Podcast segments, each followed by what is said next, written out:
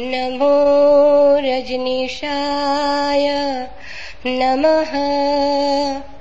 नमो भगवान् नमः। नमो बुद्धाय नमः। नमो तस् भगवतो अरहतो सम्मा बुधस्य धम्मपद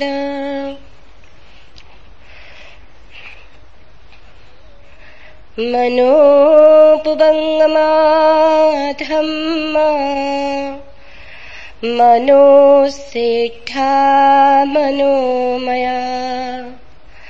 मनसा चेपदुष्ठेन भासति वा करोति वा। ततो न दुःखमन्वेति।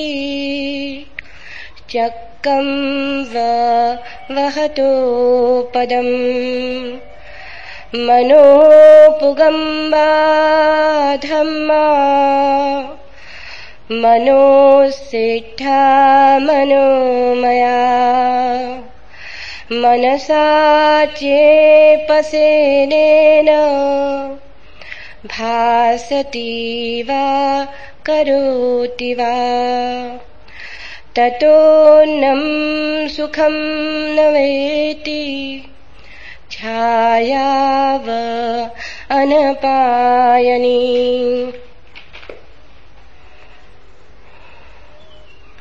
अकोच्छीमम् अवधीमम् अजीनीमम् महासि मे ये च तमुपह्नन्ति वेरं ते सं न सम्मति। अकोच्छीमम् अवधीमम्। अजीनीमम् महासि मे ये तं न उपह्नन्ति वेरं ते सुपसम्मति न हि वेरेण वेराणि सम्मन्ति ध कुदाचनम् अवेरेण च सम्मन्ति एष धम्मो सनन्तनो। परे च न विजानन्ति मयमेत्थ यमामसे। ये च तथ विजानन्ति। ततो सम्मन्ति मेधगा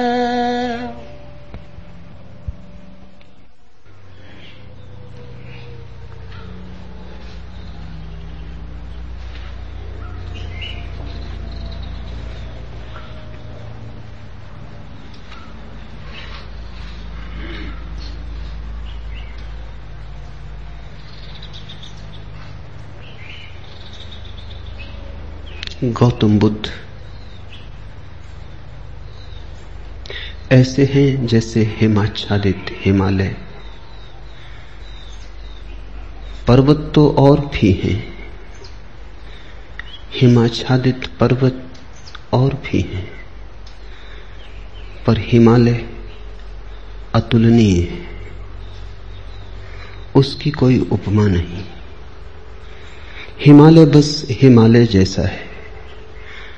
गौतम बुद्ध, बस गौतम बुद्ध जैसे। पूरी मनुष्य जाति के इतिहास में वैसा महिमापूर्ण नाम दूसरा नहीं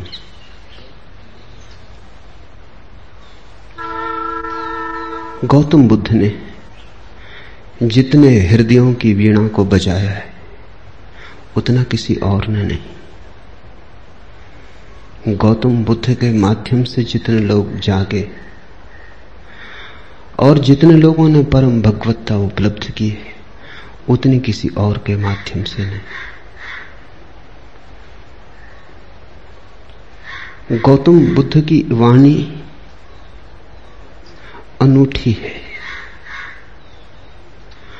और विशेषकर उन्हें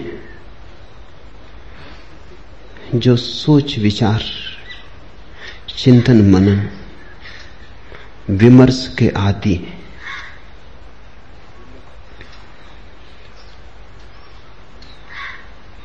हृदय से भरे हुए लोग सुगमता से परमात्मा की तरफ़ चले जाते हैं।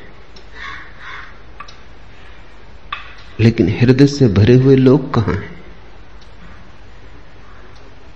और हृदय से भरने का कोई उपाय भी तो नहीं है। हो तो हो, न हो तो न हो। ऐसी आकस्मिक, नैसर्गिक बात पर निर्भर नहीं रहा जा सकता।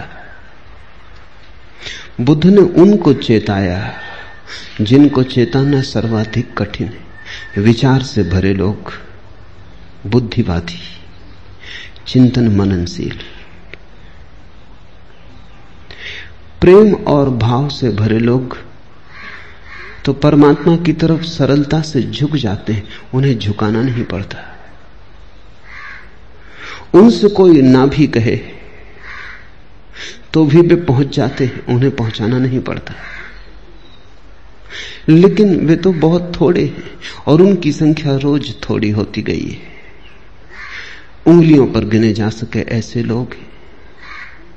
मनुष्य का विकास मस्तिष्क की तरफ़ हुआ है। मनुष्य मस्तिष्क से भरा है। इसलिए जहाँ जीसस हार जाए, जहाँ कृष्ण की पकड़ न बैठे, वहाँ भी बुद्ध नहीं हारते। वहाँ भी बुद्ध प्राणों की अंतरतम में पहुँच जाते। बुद्ध का धर्म बुद्धि का धर्म कहा गया है। बुद्धि पर उसका आदि तो है, अंत नहीं। शुरुआत बुद्धि से है। प्रारंभ बुद्धि से है, क्योंकि मनुष्य वहाँ खड़ा है। लेकिन अंत अंत उसका बुद्धि में नहीं। अंत तो परम अतिक्रमण है, जहाँ सब विचार खो जाते। सब बुद्धिमत्ता विसर्जित हो जाती है। जहाँ केवल साक्षी मात्र साक्षी शेष रह जाता है। लेकिन बुद्ध का प्रभाव उन लोगों में तत्क्षण अनुभव होता है जो सोच विचार में कुशल है। बुद्ध के साथ मनुष्य जाति का एक नया अध्याय शुरू हुआ। 2500 वर्ष पहले बुद्ध ने वह कहा, जो आज भी सार्थक मालूम पड़ेगा और जो आने वाली सदियों तक सार्थक रहेगा।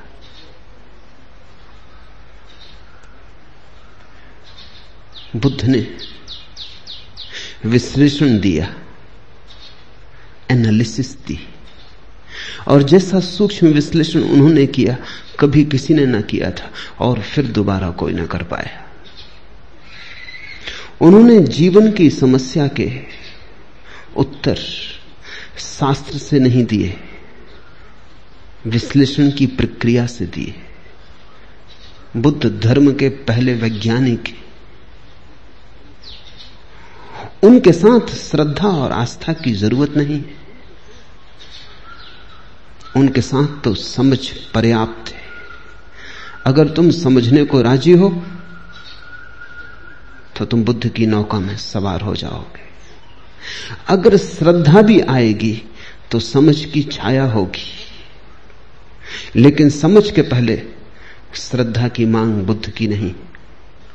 बुद्ध ये नहीं कहते कि जो मैं कहता हूँ, भरोसा कर लो। बुद्ध कहते हैं, सोचो, विचारो, विश्लेषण करो, खोजो, पाओ, अपने अनुभव से तो भरोसा कर लेना। दुनिया के सारे धर्मों ने भरोसे को पहले रखा है। सिर्फ़ बुद्ध को छोड़कर।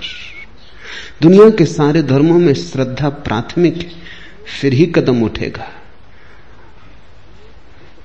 बुद्ध ने कहा, अनुभव प्राथमिक है, श्रद्धा आनुषांगिक है। अनुभव होगा तो श्रद्धा होगी, अनुभव होगा तो आस्था होगी। इसलिए बुद्ध कहते हैं, आस्था की कोई ज़रूरत नहीं है। अनुभव के साथ अपने से आ जाएगी, तुम्हें लानी नहीं।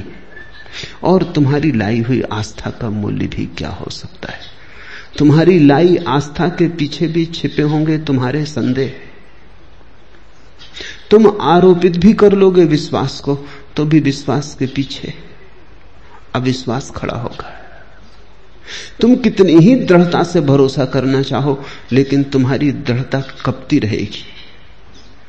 और तुम जानते रहोगे कि जो तुम्हारे अनुभव में नहीं उतरा है, उसे तुम चाहो भी तो भी कैसे मान सकते हो?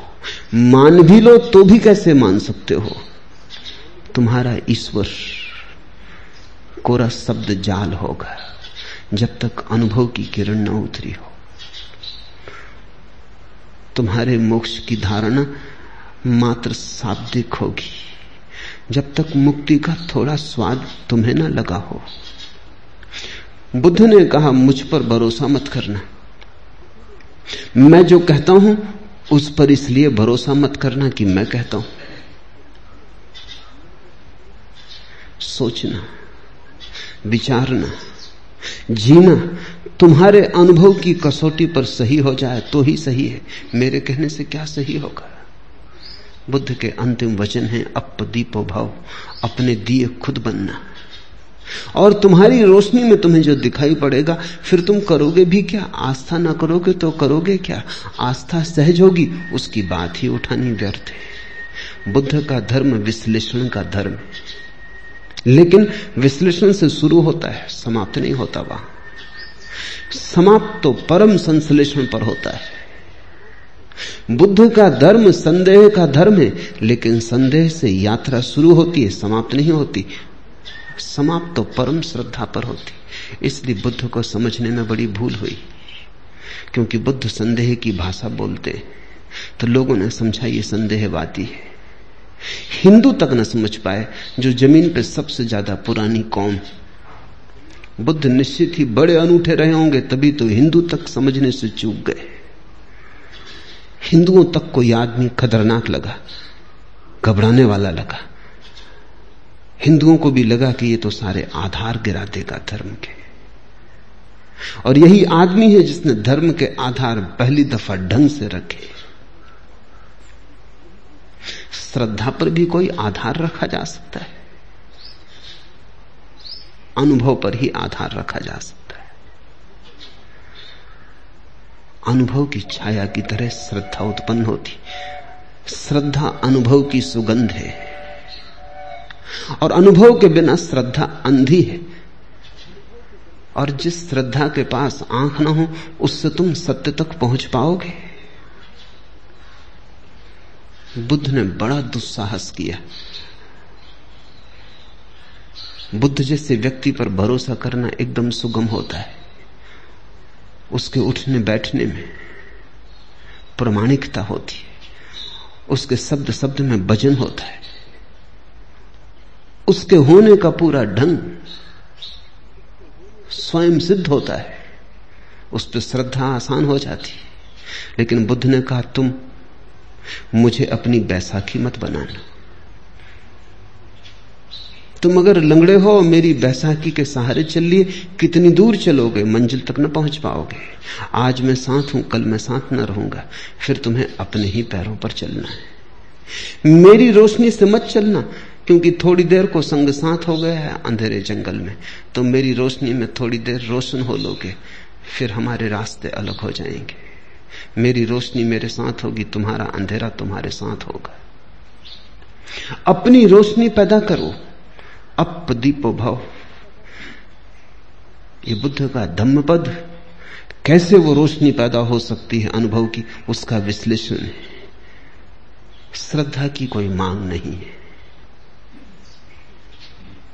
श्रद्धा की कोई आवश्यकता भी नहीं। इसलिए बुद्ध को लोगों ने नास्तिक कहा। क्योंकि बुद्ध ने यह भी नहीं कहा कि तुम परमात्मा पर श्रद्धा करो। तुम कैसे करोगे श्रद्धा? तुम्हें पता होता तो तुम श्रद्धा करते ही, तुम्हें पता नहीं है। इस अज्ञान में तुम कैसे श्रद्धा करोगे? और अज्ञान में तुम जो श्रद्धा बाँध भी लोगे, वो तुम्हारी अज्ञान के ईंटों से बना हुआ भवन होगा। उसे तुम परमात्मा का मंदिर कैसे कहोगे? वो तुमने भय में बना लिया होगा। मौत डराती होगी, इसलिए सहारा पकड़ लिया होगा। यहाँ ज़िंदगी हाथ से जाती मालूम होती होगी, इसलिए स्वर्ग की कल्पनाएँ कर ली होंगी।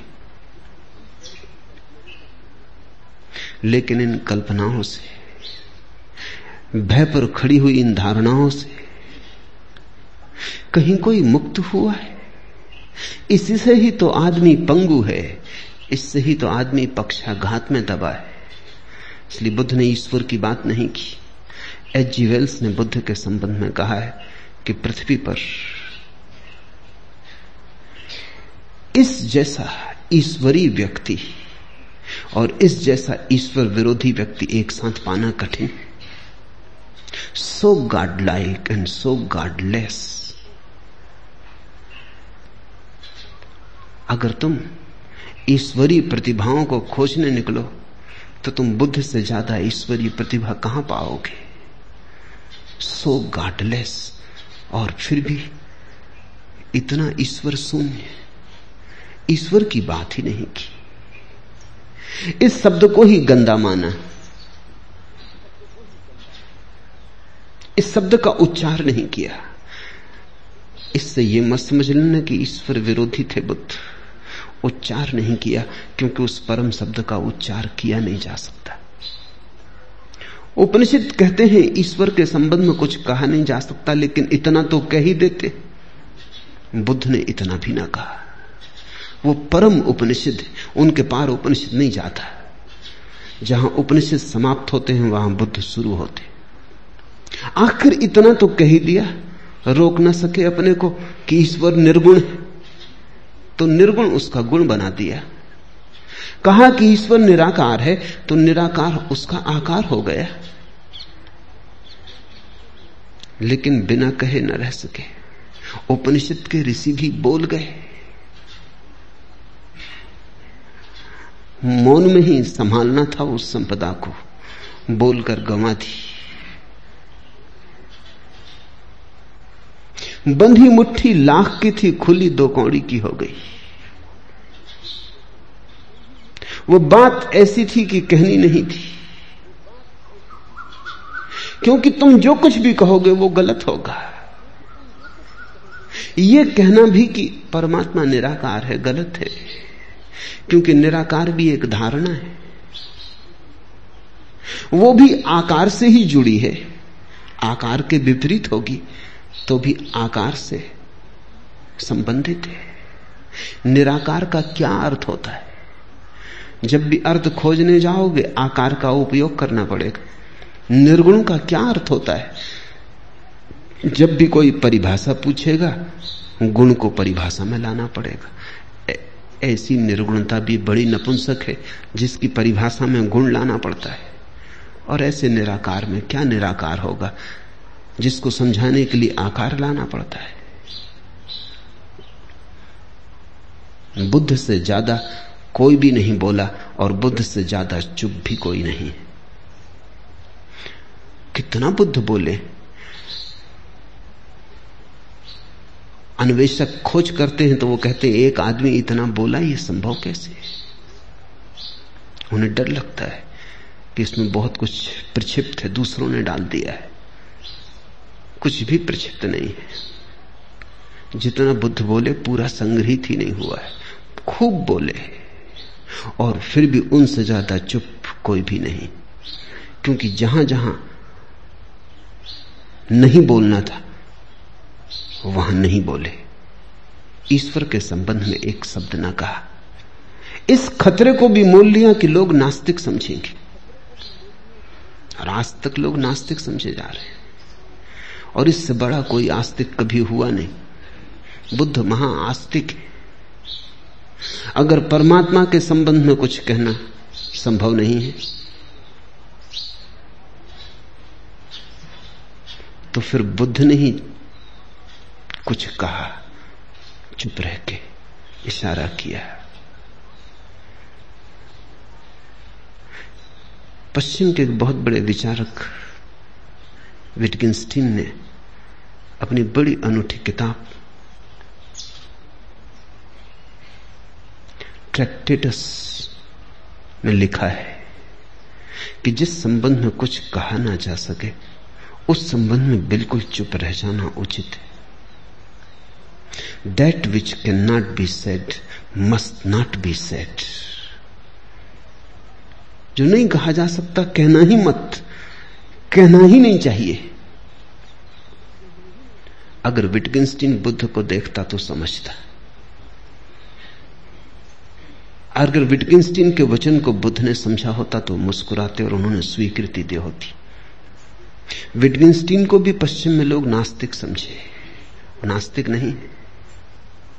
पर जो कही नहीं जा सकती बात अच्छा है, ना ही कही जाए। कहने से बिगड़ जाती कहने से गलत हो जाती लाओस से तक कहता तो है प्रथम वचन में, अपने ताओते किंग में, कि सत्य कहा नहीं जा सकता, और जो भी कहा जाए वो असत्य हो जाता है। लेकिन फिर भी सत्य के संबंध में बहुत सी बातें कही। बुद्ध ने नहीं कही। तुम कहोगे, फिर बुद्ध कहते क्या रहे? बुद्ध ने स्वास्थ्य के संबंध में एक शब्द भी नहीं कहा, केवल बीमारी का विश्लेषण किया और निदान किया, औषधि की व्यवस्था की। बुद्ध ने कहा, मैं एक वैद्य हूँ। मैं कोई दार्शनिक नहीं हूँ। मैं तुम्हारी बीमारी का विश्लेषण करूँगा, निदान करूँगा, औषधि सुझा दूँगा, और जब तुम ठीक हो जाओगे, तभी तुम जानोगे कि स्वास्थ्य क्या है। मैं उस संबंध में कुछ भी ना कहूँगा। स्वास्थ्य जाना जाता है, कहा नहीं जा सकता। बीमारी मिटाई जा सकती है, बीमारी समझाई जा सकती है, बीमारी बनाई जा सकती है, बीमारी का इलाज हो सकता है, सही हो सकता है, गलत हो सकता है, बीमारी के साथ बहुत कुछ हो सकता है। स्वास्थ्य, जब बीमारी नहीं होती, तब जो शेष रह जाता है वही। उस तरफ़ केवल इशारे हो सकते हैं, मौन, इंगित हो सकते हैं। वे भी प्रत्यक्ष नहीं, बड़े परोक्ष। बुद्ध के धर्म को शून्यवादी कहा गया है। शून्यवादी उनका धर्म है। लेकिन इससे यह मत समझ लेना कि शून्य पर उनकी बात पूरी हो जाती नहीं, बस शुरू होती बुद्ध एक ऐसे उत्तुंग शिखर है जिसका आखिरी शिखर हमें दिखाई नहीं पड़ता। बस थोड़ी दूर तक हमारी आँखें जाती, हमारी आँखों की सीमा है। थोड़ी दूर तक हमारी गर्दन उठती है, हमारी गर्दन के झुकने की सामर्थ्य है। और बुद्ध खोते चले जाते हैं, दूर हिमाच्छादित शिखर है, बादलों के पार।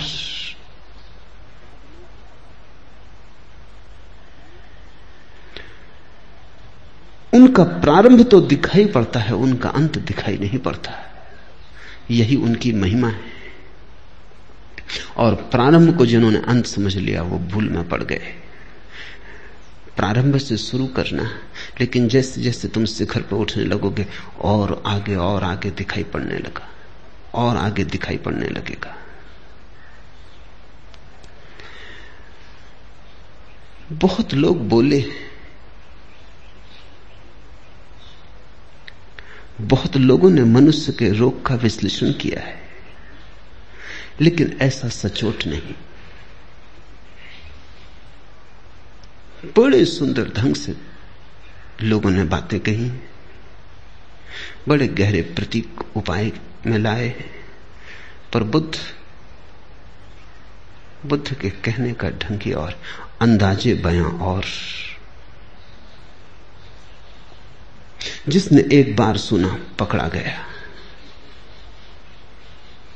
जिसने एक बार आँख से आँख मिला ली, फिर भटक ना पाया। जिसको बुद्ध की थोड़ी सी भी झलक मिल गई, उसका जीवन रूपांतरित हुआ।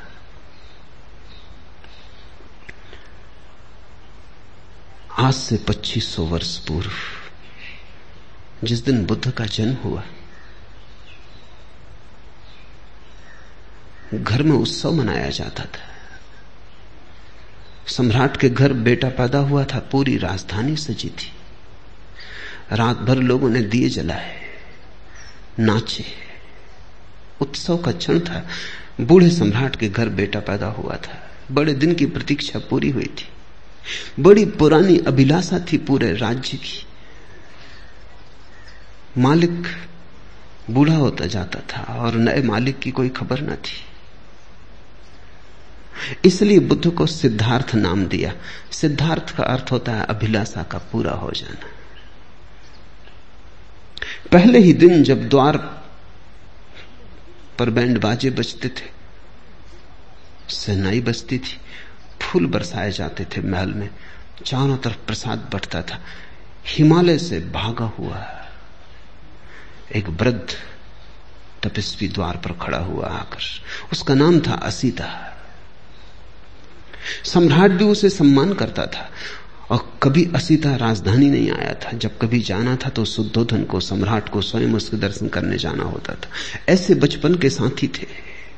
फिर शुद्धोधन सम्राट हो गया, बाज़ार की दुनिया में उलझ गया, असीता महातपस्वी हो गया। उसकी ख्याति दूर दिगंत तक फैल गई। असीता को द्वारे पर आए देखकर शुद्धोधन ने कहा, आप और यहाँ क्या हुआ? कैसे आना हुआ? कोई मुसीबत है? कोई अड़चन है कहें? असीदा ने कही, नहीं, कोई मुसीबत नहीं, कोई अड़चन। तुम्हारे घर बेटा पैदा हुआ, उसके दर्शन को आया हूँ।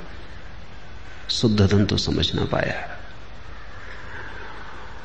सौभाग्य की घड़ी थी ये कि असीता जैसा तपस्वी और बेटे के दर्शन को आया। भागा गया अंतग्रह में। नवजात शिशु को लेकर बाहर आ गया। असीता झुका। और उसने शिशु के चरणों में सिर रख दिए।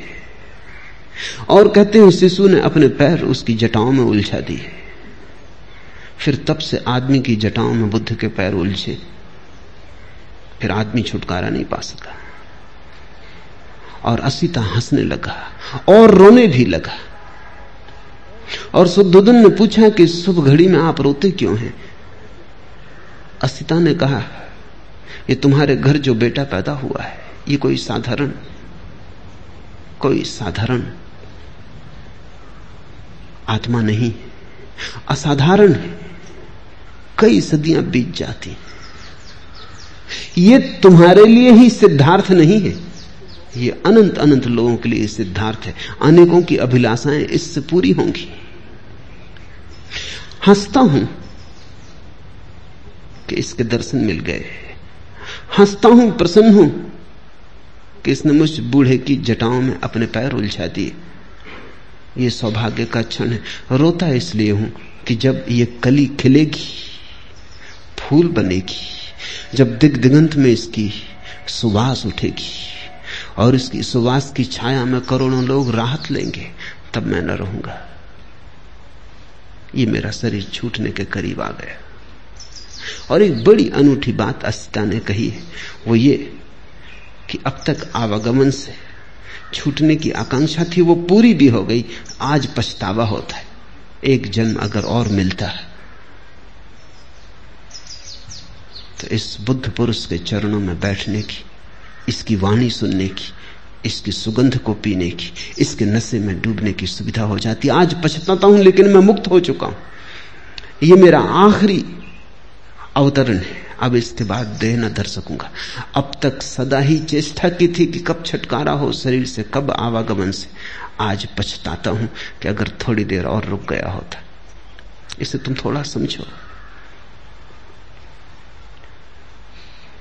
बुद्ध के, फूल के खिलने के समय असीता चाहता है कि अगर मोक्ष भी दांव पर लगता हो तो कोई हर्जा नहीं। तब से 2500 साल बीत गए। बहुत प्रज्ञा पुरुष हुए। लेकिन बुद्ध अतुलनीय है। और उनकी अतुलनीयता इसमें है कि उन्होंने इस सदी के लिए धर्म दिया और आने वाले भविष्य के लिए धर्म दिया। कृष्ण की बात कितनी ही समझा के कही जाए। इस सदी के लिए मौजू नहीं बैठती।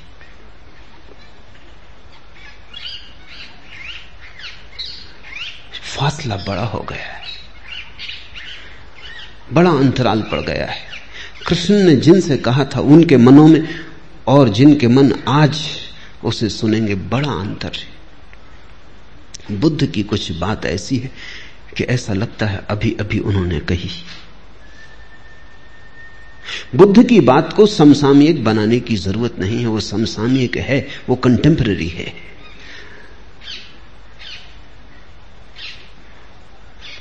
कृष्ण पर बोलो तो कृष्ण को खींच के लाना पड़ता है बीसवीं सदी में। बुद्ध को नहीं लाना पड़ता बुद्ध जैसे खड़े ही हैं, बीसवीं सदी में ही खड़े। और ऐसा अनेक सदियों तक रहेगा। क्योंकि मनुष्य ने जो होने का ढंग अंगीकार कर लिया है, बुद्धि का, वो अब ठहरने को है, वो अब जाने को नहीं। और उसके साथ ही बुद्ध का मार्ग ठहरने को है। धम्मपद उनका विश्लेषण है। उन्हें जो जीवन की समस्याओं की गहरी छानबीन की है, उसका विश्लेषण है। एक एक शब्द को गौर से समझने की कोशिश करना, क्योंकि ये कोई सिद्धांत नहीं है जिन पर तुम श्रद्धा कर लो। ये तो निष्पत्तियाँ हैं प्रयोग की। अगर तुम भी इनके साथ विचार करोगे तो ही इन्हें पकड़ पाओगे। ये आँख बंद करके स्वीकार कर लेने का सवाल नहीं है। ये तो बड़े सोच विचार, मनन का सवाल है।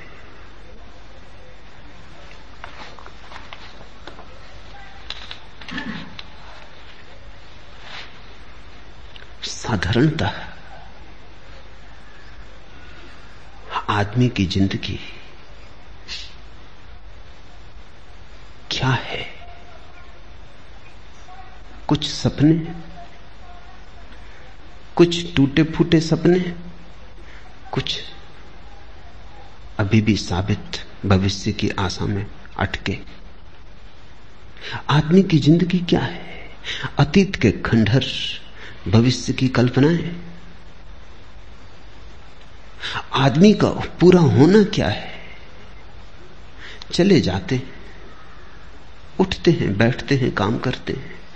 कुछ पक्का पता नहीं क्यों। कुछ साफ़ ज़ाहिर नहीं कहाँ जा रहे। हैं बहुत जल्दी में भी जा रहे हैं। बड़ी पहुँचने की तीव्र उत्कंठा है, लेकिन कुछ पक्का नहीं, कहाँ पहुँचना चाहते किस तरफ़ जाते हो? कल मैं एक गीत पढ़ता था साहिर का, न कोई ज़्यादा न कोई मंजिल, न रोशनी का सुराग, न कोई ज़्यादा न कोई मंजिल, न रोशनी का सुराग, भटक रही है खलाओं में ज़िंदगी मेरी। न कोई रास्ता, न कोई मंजिल। रोशनी का सुराग भी नहीं, कोई एक किरण भी नहीं।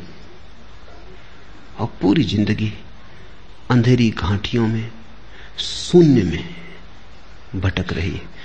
भटक रही है खलाओं में ज़िंदगी मेरी। ऐसी ही मनुष्य की दशा है सदा से। बहुत सी झूठी मंजिलें भी तुम बना लेते हो। राहत के लिए कुछ तो चाहिए। सत्य बहुत कड़वा है। और अगर सत्य के साथ तुम खड़े हो जाओ तो खड़े होना भी मुश्किल मालूम होगा। सिंगमन फ्रायड ने कहा है कि आदमी बिना झूठ के जी नहीं सकता। झूठ सहारा है। तो हम झूठी मंजिलें बना लेते हैं। असली मंजिल का तो कोई पता नहीं। बिना मंजिल के जीना असंभव। कैसे जियोगे बिना मंजिल के? अगर ये पक्का ही हो जाए कि पता ही नहीं कहाँ जा रहे हैं तो पैर कैसे उठेंगे? यात्रा कैसे होगी? तो हम कल्पित मंजिल बना लेते एक झूठी मंजिल बना लेते उससे राहत मिल जाती, लगता है कहीं जा रहे हैं। कोई रास्ता नहीं है, क्योंकि झूठी मंजिलों के कहीं कोई रास्ते होते।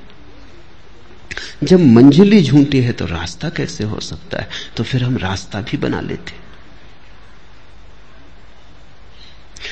रास्ता बना लेते हैं, मंजिल बना लेते हैं, सब कल्पित, सब मन के जाल, सब सपने। और ऐसे अपने को भर लेते हैं और लगता है शून्य भर गया, ज़िंदगी बड़ी भरी पूरी। कोई कुछ दिन हुए, चल बसा। एक मित्र ने आके कहा कि आपको पता चला, फला फला व्यक्ति चल बसे। बड़ी भरी पूरी ज़िंदगी थी।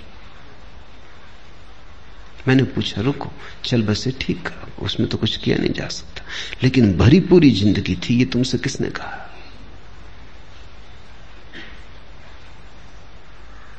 शायद उन्होंने सोच के कहा भी नहीं था। थोड़े झिझके, कहा, मैं तो ऐसे ही कह रहा था, कहने की बात थी। पर मैंने कहा कहा तो तुम भी सोचते होगे कि बड़ी भरी पूरी ज़िंदगी थी, मैं उनको जानता हूँ। और अगर तुम मुझसे पूछो तो कुछ भी नहीं हुआ, क्योंकि वो मरे हुए ही थे। अब मरा हुआ मर जाए इसमें कौन सी बड़ी घटना हो गई? ज़िंदा वो कभी थे नहीं, क्योंकि ज़िंदगी तो सत्य के साथ ही उपलब्ध होती है। और कोई ज़िंदगी नहीं है। लेकिन जो झूठ के साथ जी रहा है, वो भी सोचता है, ज़िंदगी भरी पूरी कितने झूठ तुमने बना रखे लड़का बड़ा होगा, शादी होगी, बच्चे होंगे, धन कमाएगा, यश पाएगा, और तुम मर रहे हो। और तुम्हारे बाप भी ऐसे ही मरे कि तुम बड़े होगे, कि शादी होगी, कि धन कमाओगे, और तुम्हारा लड़का भी ऐसे ही मरेगा। ज़िंदगी बड़ी भरी पूरी जा रही बाप बेटे के लिए मर जाता है, बेटा अपने बेटे के लिए मर जाता है, ऐसा एक दूसरे पे मरते चले जाते कोई जीता नहीं। मरना इतना आसान, जीना इतना कठिन। लोग सोचते हैं मौत बड़ी दुस्तर है, गलत सोचते हैं। मौत में क्या दुस्तरता है? क्षण में मर जाते हो। ज़िंदगी दुस्तर है, सत्तर साल जीना होता है। और बिना झूठ के तुम जीना नहीं जानते हो। तो तुम हज़ार तरह के झूठ खड़े कर लेते हो। यश पद प्रतिष्ठा, सफलता, धन। जब इनसे चुक जाते हो तो धर्म, मोक्ष, स्वर्ग, परमात्मा, आत्मा, ध्यान, समाधि, पर तुम कुछ ना कुछ ताकि अपने को भरे रखो।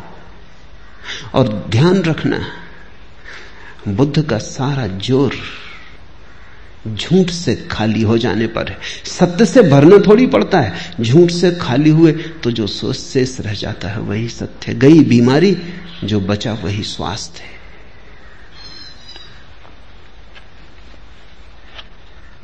लेकिन कितने ही लोगों ने जगाने की कोशिश की है, तुम जागते नहीं। आदमी का झूठ को पैदा करने का अभ्यास इतना गहरा है कि वो बुद्ध के आसपास भी, बुद्ध भी मौजूद हो जगाने को तो उनके आसपास भी अपनी नींद की सुविधा जुटा लेता है।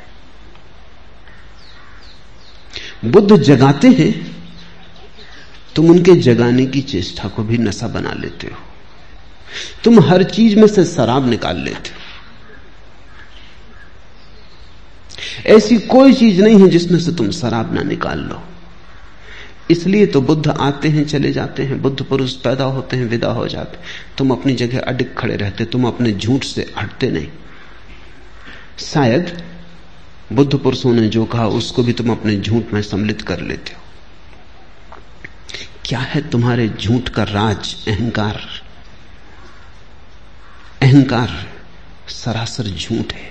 ऐसी कोई चीज़ कहीं है नहीं। तुम हो नहीं, सिर्फ़ एक भ्रांति हो। है तो पूर्ण, सारा अस्तित्व इकट्ठा है।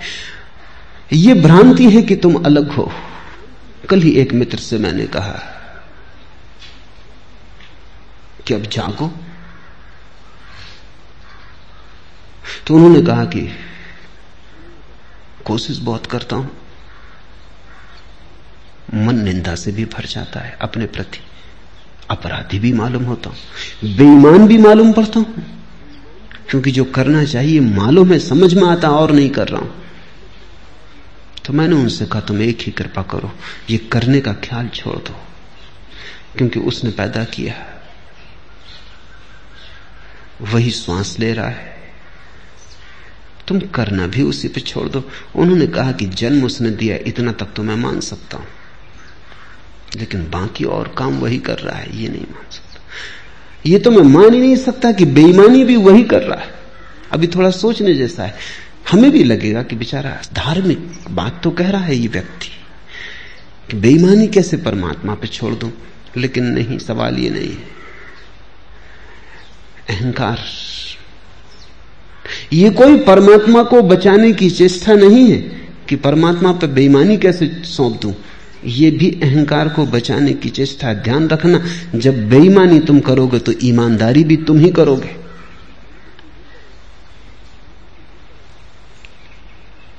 लेकिन जब जन्म भी तुम्हारा अपना नहीं और मौत भी तुम्हारी अपनी नहीं है तो दोनों के बीच में तुम्हारा अपना कुछ कैसे हो सकता है?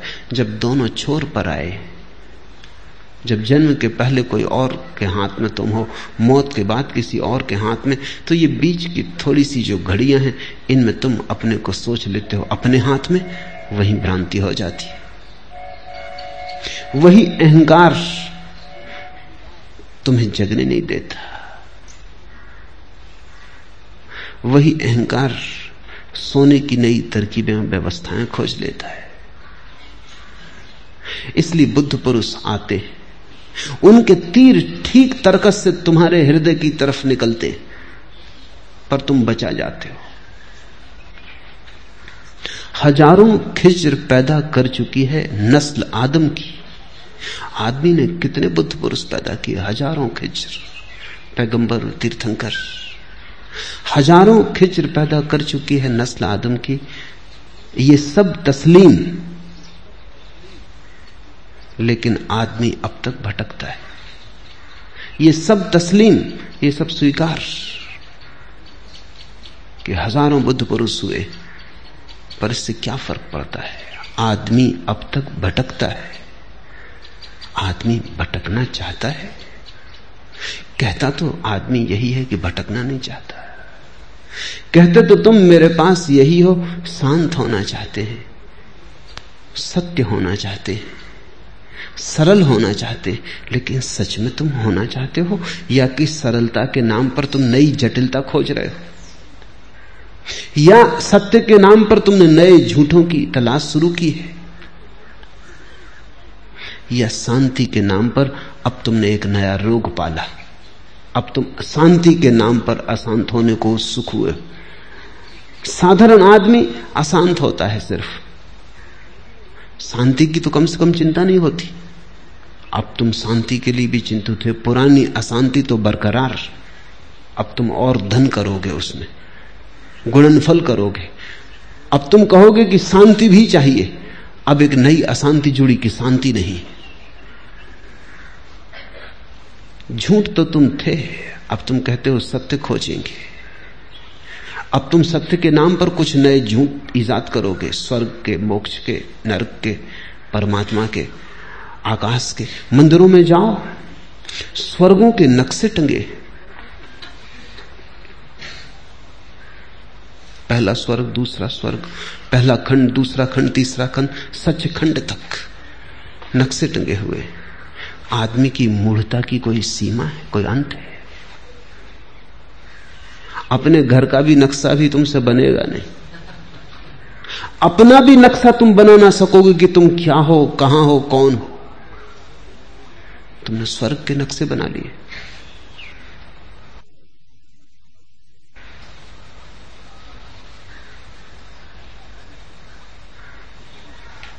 एक दुकान पर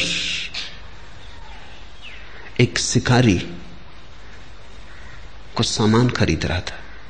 अफ्रीका जा रहा था शिकार करने। कहीं जंगल में भटक ना जाए। इसलिए उसने एक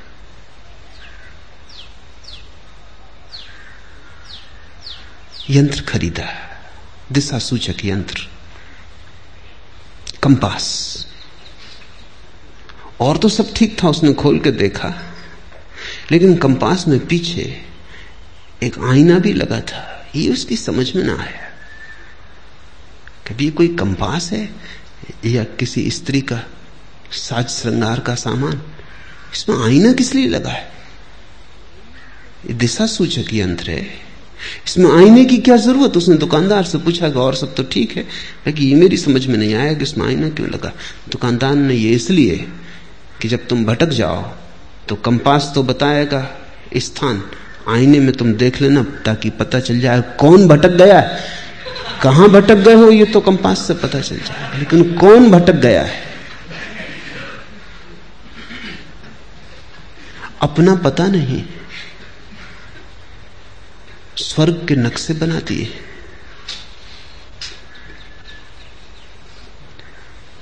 विवाद चल रहे हैं लोगों के। कितने नरक होते हिंदू कहते हैं तीन, जैन कहते हैं सात। बुद्ध ने बड़ी मज़ाक की उन्होंने कहा सात सौ।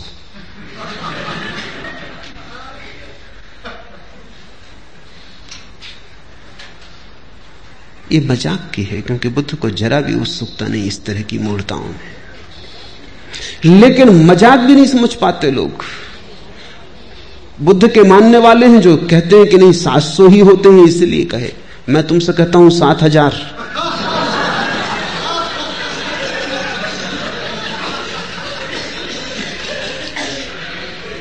आदमी सत्य से भी झूठ खोज लेता है। इसलिए आदमी भटकता है। बुद्ध बड़े शुद्ध खोजी हैं। उनकी खोज बड़ी निर्दोष। घर छोड़ा। तो जितने गुरु उपलब्ध थे सबके पास गए। गुरु उनसे थक गए। क्योंकि असली शिष्य आ जाए, तभी पता चलता है कि गुरु गुरु है या नहीं।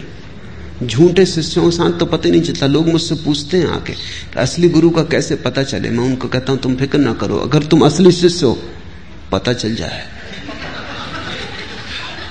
नकली गुरु तुमसे बचेगा, भागेगा, कि ये चला आ रहा असली शिष्य, ये झंझट खड़ी करेगा। तुम गुरु की फ़िक्र ही छोड़ दो, असली शिष्य अगर तुम हो तो नकली गुरु तुम्हारे पास टिकेगा ही नहीं। तुम टिके रहना, वो ही भाग जाएगा। जिब्रान की कहानी है कि एक आदमी गाँव गाँव कहता फिरता था कि मुझे स्वर्ग का पता है, जिनको आना हो मेरे साथ आ जाओ। कोई आता नहीं था लेकिन लोगों को हज़ार दूसरे काम। कोई स्वर्ग जाने की इतनी जल्दी वैसे भी किसी को नहीं। लोग स्वर्गीय तो मजबूरी में होते। जब हाथ पैर ही नहीं चलते लोग मरघट पे पहुँचा आते, तब स्वर्गीय होते। कोई स्वर्गीय होने को राज़ी नहीं था। लोग कहते, आपकी बात सुनते जचती। जब ज़रूरत होगी तब उपयोग करेंगे, मगर अभी कृपा करें, अभी अभी हमें जाना नहीं। एक गाँव में ऐसा हुआ, उस आदमी का खूब धंधा चलता था, क्योंकि जिनको स्वर्ग नहीं जाना, इनको बचने के लिए भी गुरु को कुछ गुरु दक्षिणा देनी पड़ती थी। वो आ जाए गाँव में और समझाए तो उसको कुछ सेवा भी करनी पड़ती, पैर भी पड़ने पड़ते, कहते, तुम बिल्कुल ठीक हो, मगर अभी हम साधारण जन अभी संसार में उलझे हैं, जब कभी सुलझेंगे, ज़रूर आपकी बात का ख्याल करेंगे। रख लेते हैं संभाल के हृदय में। तो गुरु का धंधा भी चलता था, न कभी कोई झंझट आई थी, ना कुछ। एक गाँव में उपद्रव हो गया, एक असली शिष्य मिल गया, उसने कहा अच्छा तुम्हें पक्का है? पक्का पता है? बिल्कुल पक्का पता है, क्योंकि अभी तक तो कोई झंझट आई नहीं थी। तो उसने कहा अच्छा मैं चलता हूँ। कितने दिन लगेंगे पहुँचने में? तब जरा गुरु घबराया कि ये जरा उपद्रवी मालूम पड़ता है। पैर छुओ, बात ठीक है। सांस चलने की बात। मगर अब सबके सामने मना भी नहीं कर सका। उसने कहा, देखेंगे, भटकाएँगे, साल दो साल भाग जाएगा अपने आप। छह साल बीत गए। वो उनके पीछे ही पड़ा है। वो कहता है कि कब आएगा? अभी तक आया नहीं। एक दिन उस गुरु ने कहा, तेरे हाथ जोड़ता हूँ भैया। तू जब तक न मिला था, हमको भी पता था। तेरे कारण हमारा भी था। असली शिष्य मिल जाए तो फिर गुरु अपने आप दुनिया में नकली गुरु हैं क्योंकि नकली शिष्यों की बड़ी संख्या है। नकली गुरु तो बाई प्रोडक्ट वो सीधे पैदा नहीं होते। नकली शिष्य उन्हें पैदा कर लेता बुद्ध सभी गुरुओं के पास गए, गुरु घबरा गए, क्योंकि ये व्यक्ति निश्चित प्रमाणिक था। जो उन्होंने कहा वो इसने इतनी पूर्णता से किया कि उनको भी दया आने लगी कि तो हमने भी नहीं किया है। कोई करते नहीं था तब तक बात ठीक थी। इस पर दया आने लगी। इससे ये भी ना कह सकते थे कि तुमने पूरा नहीं किया, इसलिए उपलब्ध नहीं हो रहा है। इसने पूरा पूरा किया उसमें तो रत्ती भर कमी नहीं रखी। गुरु ने हाथ जोड़ के कहा, बस हम यहाँ तक तुम्हें बता सकते थे। इसके आगे हमें खुद भी पता नहीं सारे गुरुओं को बुद्ध ने चुका डाला। एक गुरु साबित ना हुआ। तब सिवाय इसके कोई रास्ता ना रहा कि खुद खोजे। और इसलिए बुद्ध की बातों में बड़ी ताजगी है क्योंकि उन्होंने खुद खोजा। किसी गुरु से नहीं पाया था, किसी से सुन के नहीं दोहराया था। फिर खुद खोज पर निकले, नितांत अकेले। बिना किसी सहारे के शास्त्र धोखा दे गए, गुरु धोखा दे गए, सब पीछे हट गए अकेला रह गया खोजी। ऐसा ही होता है। जब तुम्हारी खोज असली होगी, तुम पाओगे शास्त्र काम नहीं देते। शास्त्र तभी तक काम देते हैं जब तक तुम उनका भजन पाठ करते हो। बस तभी तक।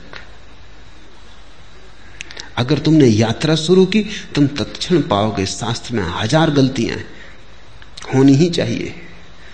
क्योंकि हज़ारों साल तक हज़ारों लोगों से दोहराते रहे, बनाते रहे। उसमें बहुत कुछ छूट गया, बहुत कुछ जुड़ गया है। लेकिन ये तो पता तुम्हें तभी चलेगा जब तुम यात्रा करोगे। एक तुम नक्शा लिए घर में बैठे हो, उसकी तुम पूजा करते हो। कैसे पता चलेगा? यात्रा पर निकलो, तब तुम्हें पता चलेगा, अरे, इस नक्शे में नदी बताई है, यहाँ कोई नदी नहीं। इस नक्शे में पहाड़ बताया है, यहाँ कोई पहाड़ नहीं इस नक्शे में कहा, बाएँ मुड़ना, बाएँ मुड़ो तो गड्ढ है। यात्रा होती नहीं, दाएँ मुड़ो तो ही हो सकती है। जब तुम यात्रा पर निकलोगे, तभी परीक्षा होती तुम्हारे नक्शों की। उसके बिना कोई परीक्षा नहीं। जो भी यात्रा पर गए, उन्होंने शास्त्र को सदा कम पाया। जो भी यात्रा पर गए, उन्होंने गुरुओं को कम पाया। जो भी यात्रा पर गए, उन्हें एक बात अनिवार्य रूपेण पता चली कि प्रत्येक को अपना मार्ग स्वयं ही खोजना पड़ता है। दूसरे से सहारा मिल जाए बहुत। पर कोई दूसरा तुम्हें मार्ग नहीं दे सकता। क्योंकि दूसरा जिस मार्ग पर चला था, तुम उस पर कभी भी ना चलोगे, वो उसके लिए था, वो उसका था, वो उसके स्वभाव में अनुकूल बैठता था। और प्रत्येक व्यक्ति अद्वितीय है। बुद्ध ने यह घोषणा की कि प्रत्येक व्यक्ति अद्वितीय है, इसलिए एक ही राजपथ पर सभी नहीं जा सकते, सबकी अपनी पगडंडी होगी। इसलिए सदगुरु तुम्हें रास्ता नहीं देता, केवल रास्ते को समझने की परख देता है। सदगुरु तुम्हें विस्तार के नक्शे नहीं देता, केवल रोशनी देता है ताकि तुम खुद विस्तार देख सको, नक्शे तय कर सको, क्योंकि नक्शे रोज बदल रहे हैं, ज़िंदगी कोई थिर बात नहीं है, जड़ नहीं है, ज़िंदगी प्रवाह है। जो कल था वो आज नहीं है, जो आज है वो कल नहीं होगा। सदगुरु तुम्हें प्रकाश देता, रोशनी देता, दिया देता, हाथ में कि ये दिया ले लो, अब तुम खुद खोजो और निकल जाओ। और ध्यान रखना, खुद खोजने से जो मिलता है वही मिलता है। जो दूसरा दे दे, वो मिला हुआ है ही नहीं। दूसरे का दिया छीना जा सकता है, खुद का खोजा भर नहीं छीना जा सकता। और जो छिन जाए, वो कोई अध्यात्म है। जो छीना ना जा सके वही।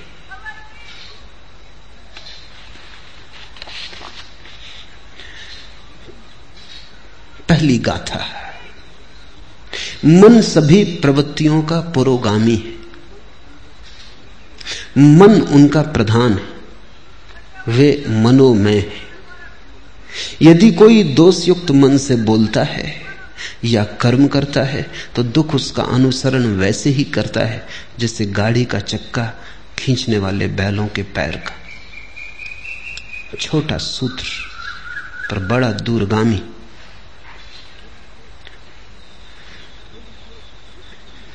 ध्यान रखना, बुद्ध किसी शास्त्र को नहीं दोहरा रहे हैं। बुद्ध से शास्त्र पैदा हो रहा है। मन सभी प्रवृत्तियों का पुरोगामी है। कोई भी वृत्ति उठती है। राह पर तुम खड़े हो, एक सुंदर कार निकली। क्या हुआ तुम्हारे मन में? एक छाप पड़ी, एक काली कार निकली, एक प्रतिबिंब गूंजा। कार के निकलने से वासना पैदा नहीं होती। अगर तुम देखते रहो और तुम्हारा देखना ऐसा ही तथस्थ हो जैसे कैमरे की आँख होती। कैमरे के सामने से भी कार निकल जाए, वो फ़ोटो भी उतार देगा तो भी कार खरीदने नहीं जाएगा और न सोचेगा कि कार खरीदनी है। अगर तुम वहाँ खड़े हो और कैमरे जैसी तुम्हारी आँख है, तुमने सिर्फ़ देखा, काली कार गुजर गई, चित्र बना, गया। एक छाया आई गई। कुछ भी कठिनाई नहीं। लेकिन जब ये काली छाया कार की तुम्हारे भीतर से निकल रही, तब तुम्हारे मन में एक कामना जगी। ऐसी कार मेरे पास हो। मन में एक विकार उठा। एक लहर उठी, जैसे पानी में किसी ने कंकड़ फेंका, और लहर उठी। कार तो जा चुकी। अब लहर तुम्हारे साथ है। अब ये लहर तुम्हें चलाएगी। तुम धन कमाने में लगोगे, या तुम चोरी करने में लगोगे, या किसी की जेब काटोगे। अब तुम कुछ करोगे, अब वृत्ति ने तुम्हें पकड़ा। अब वृत्ति तुम्हारी कभी क्रोध करवाएगी, अगर कोई बाधा डालेगा। अगर कोई मार में आएगा तो तुम हिंसा करने को उतारू हो जाओगे, मरने मारने को उतारू हो जाओगे। अगर कोई सहारा देगा तो तुम मित्र हो जाओगे। कोई बाधा देगा तो शत्रु हो जाओगे। अब तुम्हारी रातें इसी सपने से भर जाएँगी। बस ये कार तुम्हारे आसपास घूमने लगेगी। जब तक ये ना हो जाए तुम्हें चैन ना मिलेगा। और मज़ा ये है कि वर्षों की मेहनत के बाद जिस दिन ये तुम्हारी हो जाएगी, तुम अचानक पाओगे, कार तो अपनी हो गई। लेकिन अब इन वर्षों की बेचैनी का अभ्यास हो गया। अब बेचैनी नहीं छोड़ती। कार तो अपनी हो गई, लेकिन बेचैनी नहीं जाती, क्योंकि बेचैनी का अभ्यास हो गया। अब तुम इस बेचैनी के लिए नया कोई यात्रा पथ खोजोगे? बड़ा मकान बनाना है। हीरे जवारात खरीदने हैं। अब तुम कुछ और करोगे, क्योंकि अब बेचैनी तुम्हारी आदत हो गई। और अब इस बेचैनी का तुम क्या करोगे? इस सालों तक बेचैनी को संभाला। कार तो मिल गई। लेकिन अब कार का मिलना ना मिलना बराबर है। अब ये बेचैनी पकड़ गई। इसलिए तो धनी बहुत लोग हो जाते हैं और धनी नहीं हो पाते। क्योंकि जब वे धनी होते हैं, तब तक बेचैनी अभ्यास का हो गया उसका। जब तक धनी हुए, तब तक चैन से ना रह सके। सोचा कि जब धनी हो जाएँगे, तब चैन से रह लेंगे। लेकिन चैन कोई इतनी आसान बात है। अगर बेचैनी का अभ्यास घना हो गया तो धनी तो तुम हो जाओगे। बेचैनी कहाँ जाएगी? तब और धनी होने की दौड़ लगती और मन कहता, और धनी हो जाए फिर। लेकिन सारा जाल मन का है। बुद्ध ने अपनी एक एक वृत्ति को जांचा और पाया कि वृत्ति मन के सरोवर में उठी लहर है। वृत्ति का मतलब ही लहर होता है। वो मन का कप जाना है। अगर मन निष्कंप रह जाए तो कोई वृत्ति पैदा नहीं होती। अगर मन कप गया तो वृत्ति पैदा हो जाती फिर कोई फ़र्क नहीं पड़ता कि किस चीज़ से कपता है। आज से ढाई हज़ार साल पहले बुद्ध के समय में कार तो नहीं थी। तो कई नासमझ सोचते हैं कि तब बड़ी शांति थी, क्योंकि कार नहीं थी। तो कार की तो चिंता पैदा ही नहीं हो सकती थी, हवाई जहाज़ नहीं था। तो हवाई जहाज़ खरीदना, इसकी चिंता तो पैदा नहीं हो सकती थी। लेकिन तुम गलती में हो, चिंताएँ इतनी ही थी।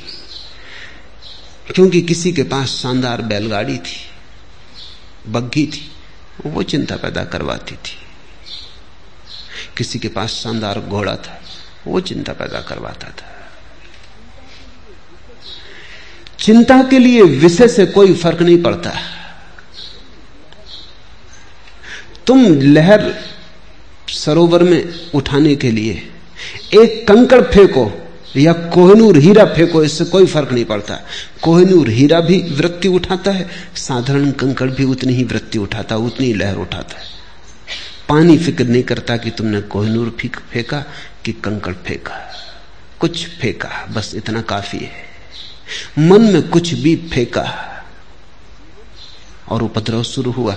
मन सभी प्रवृत्तियों का पुरोगामी। मन उनका प्रधान है। वे मनोमय हैं। यदि कोई दोषयुक्त मन से बोलता है या कर्म करता है तो दुख उसका अनुसरण वैसे ही करता है, जैसे गाड़ी का चक्का खींचने वाले बैलों के पैर का। बुद्ध ने एक सूत्र पाया, जीवन में दुख। है हम भी जीवन में दुखी हैं।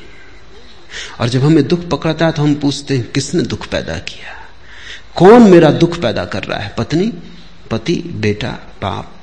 मित्र, समाज कौन मेरा दुख पैदा कर रहा है? आर्थिक व्यवस्था, सामाजिक ढांचा, कौन मेरा दुख पैदा कर रहा है? मार्क्स से पूछो तो वो कहता है, दुख पैदा हो रहा है, क्योंकि समाज का आर्थिक ढांचा गलत है। गरीबी है, अमीरी है, इसलिए दुख पैदा हो रहा है। फ्राइड से पूछो तो वो कहता है, दुख इसलिए पैदा हो रहा है कि मनुष्य को अगर उसकी वृत्तियों के प्रति पूरा खुला छोड़ दिया जाए तो वो जंगली जानवर जैसा हो जाता है। दुख पैदा होगा उससे। सभ्यता नष्ट हो जाएगी। अगर उसे संभाला बुझाया जाए, तैयार किया जाए, परिष्कृत किया जाए तो दमन हो जाता है। दमन होने से दुख पैदा होता है। इसलिए फ्राइड ने कहा दुख कभी भी ना मिटेगा। अगर आदमी को बिल्कुल खुला छोड़ दो तो मारकाट हो जाएगी, क्योंकि आदमी के भीतर हज़ार तरह की जानवरी, वृत्तियाँ हैं। अगर दबाओ ढंग का बनाओ, सज्जन बनाओ तो दमन हो जाता है, दमन होता है तो दुख होता रहता है, वृत्तियाँ पूरी नहीं हो पाती। पूरी करो तो मुसीबत, न पूरी करो तो मुसीबत। तो फ्राइड ने तो अंत में कहा कि आदमी जैसा है, कभी सुखी हो ही नहीं सकता। सुख असंभव है। फ्राइड और मार्क्स, इनका विश्लेषण ही अगर अकेला विश्लेषण होता तो पक्का है कि आदमी कभी सुखी नहीं हो सकता, क्योंकि रूस में गरीब अमीर मिट गए, लेकिन दुख नहीं मिटा। गरीब अमीर मिट गए तो दूसरे वर्ग खड़े हो गए। कोई पद पर है, कोई पद पर नहीं है। कोई कम्युनिस्ट पार्टी में है, कोई कम्युनिस्ट पार्टी में नहीं है। जो पद पर है, वो इतना शक्तिशाली हो गया है जितना धनी पुराने दिनों में कभी भी न था। और जो पद पर नहीं है, वो इतना निर्बल हो गया है जितना भूखा, भिकमंगा, गरीब कभी नहीं था। धनी के हाथ में इतनी ताकत कभी नहीं थी जितनी रूस में, पदाधिकारी के हाथ में। संघर्ष वहीं के वहीं खड़ा है, भेद वहीं के वहीं खड़ा है। वर्ग नए बन गए पुराने मिटे तो। कुछ ऐसा लगता है, आदमी बीमारी बदलता जाता है। क्रांतियों के नाम से केवल बीमारी बदलती, कुछ भी बदलता नहीं। ऊपर के ढंग बदलते हैं, भीतर का रोग जारी रहता है। सब क्रांतियाँ व्यर्थ हो गई। सिर्फ़ बुद्ध की एक क्रांति अभी भी सार्थकता रखती। बुद्ध कहते हैं, तुम्हारे मन में ही कारण। बाहर खोजने गए, पहला कदम ही गलत पड़ गया। अब तुम ठीक कभी ना हो पाओगे। तुम्हारे मन में ही दुख का कारण है। जब भी तुम किसी को दुख देना चाहते हो, तुम दुख पाओगे। जब भी तुम दुख देने की आकांक्षा से भरे किसी विचार के पीछे जाते हो, तुम दुख के बीज बो रहे हो। दूसरे को दुख मिलेगा या नहीं मिलेगा, तुम्हें दुख ज़रूर मिलेगा। तुम अगर आज दुख पा रहे हो तो बुद्ध कहते हैं, कल बोए बीजों का फल है। और अगर कल तुम चाहते हो दुख न पाओ तो आज कृपा करना। आज बीज मत बोना। यदि कोई दोषयुक्त मन से बोलता है, सोचता है, व्यवहार करता है, या वैसे कर्म करता है तो दुख उसका अनुसरण वैसे ही करता है, जैसे गाड़ी जाती तो बैलों के पीछे चाक चले आते। तुम्हारे मन में अगर किसी को भी दुख देने का जरा सा भी भाव है तो तुम अपने लिए बीज बो रहे हो। क्योंकि तुम्हारे मन में जो दुख देने का बीज है, वो तुम्हारे ही मन की भूमि में गिरेगा। किसी दूसरे की मन की भूमि में नहीं गिर सकता। बीज तो तुम्हारे भीतर है, वृक्ष भी तुम्हारे भीतर ही होगा, फल भी तुम ही भोगोगे। अगर बहुत गौर से देखा जाए तो जब तुम दूसरे को दुख देना चाहते हो, तब तुमने अपने को दुख देना शुरू कर ही दिया। तुम दुखी होने शुरू हो ही गए। तुम क्रोधित हो, किसी पर क्रोध करके उसे नष्ट करना चाहते हो, उसे तुम करोगे या नहीं, ये दूसरी बात है। लेकिन तुमने अपने को नष्ट करना शुरू कर दिया। बुद्ध कहते थे, क्रोध से बड़ी कोई मूढ़ता नहीं। दूसरे के कसूर के लिए तुम अपने को दंड देते हो। एक आदमी ने तुम्हें गाली थी कसूर उसका होगा। अब क्रोधित तुम हो रहे हो, दंड तुम अपने को दे रहे हो, कसूर उसका था। इससे ज़्यादा मूढ़ता और क्या हो सकती? उसने गाली दी। उसकी समस्या है, तुम क्यों बीच में आते हो? तुम गाली मत लो। लेने पर निर्भर है, लेना आवश्यक नहीं। आप मुझे गाली दे सकते हैं, लेकिन लेने पर थोड़ी मजबूर कर सकते देना आपके बस में लेना मेरे बस में उस मालकियत को मुझसे कोई कभी नहीं छीन सकता। मैं कह सकता हूँ कि नहीं लेता, फिर तुम क्या करोगे? तुम्हारी गाली तुम्ही पर लौट जाएगी। तुमने गाली देने के लिए जो तैयारी में दुख भोगा, वो भोगा। अब गाली लौटेगी, तब तुम जो दुख भोगोगे, वो भोगोगे। जब हम किसी चीज़ को अपने मन के भीतर ले लेते, तभी वो सक्रिय हो जाती। और दूसरे से लेने की कोई ज़रूरत नहीं है। तुम अपने भीतर ही इतने दुख के बीच पैदा करते रहते हो। अकारण, मैं कलकत्ते में एक मित्र के घर मेहमान होता था। उनके पास सबसे बढ़िया कोठी है कलकत्ते में। थी कहना चाहिए, अब नहीं। अब एक दूसरी कोठी खड़ी हो गई। पड़ोस में खड़ी हो गई।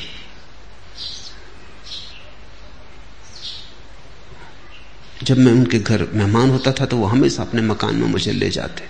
कई बार दिखा चुके थे, मगर फिर फिर दिखाते। उनका रस खत्म नहीं होता था। स्विमिंग पूल, बगीचा, सब दिखाते। उनकी आदत थी ये मान के मैं जब भी वो दिखाते, फिर इस तरह उत्सुकता लेता जैसे कभी नहीं देखा है। मगर आखिरी बार जब उनके घर गया तो उन्होंने मकान ना दिखाया। मैं थोड़ा हैरान हुआ, क्या ये आदमी बदल गया? मैंने पूछा कि क्या मामला है? मकान नहीं दिखलाइएगा। कहने लगे, क्या खाक दिखलाएँ? क्या हुआ? देखते नहीं कि बगल में एक बड़ा मकान खड़ा हो गया। जब तक इससे बड़ी कोठी ना कर लू तब तक अब चैन नहीं। अब क्या दिखाना है? इनका मकान वैसी का वैसा है, क्योंकि बगल का मकान, इनके मकान में कुछ फ़र्क नहीं किया है। इनका मकान ठीक उतना ही सुंदर है जैसा था, लेकिन बगल में एक मकान खड़ा हो गया। बड़ी लकीर किसी ने खींच दी। इनकी लकीर छोटी हो गई, बिना छुए। किसी ने छुआ नहीं, हाथ नहीं लगाया, मगर बगल में एक लकीर खड़ी हो गई। उनकी पत्नी ने मुझसे कहा कि कुछ समझाइए, इनको न सोते हैं, न चैन। इनकी छाती पे बोझ हो गया है, वो बगल का मकान। बगल के मकान वाले को शायद पता भी ना हो कि कोई जला भुंजा जा रहा है, कि कोई मरा जा रहा है। मगर इस आदमी ने अपने भीतर एक बीज बो लिया। ये उस मकान से नहीं आया है, क्योंकि इसकी पत्नी को कोई तकलीफ़ नहीं। इसकी पत्नी भी वही है इसे कोई तकलीफ़ नहीं है। मकान से नहीं आया है। इसके अपने भीतर के मन का रोग है।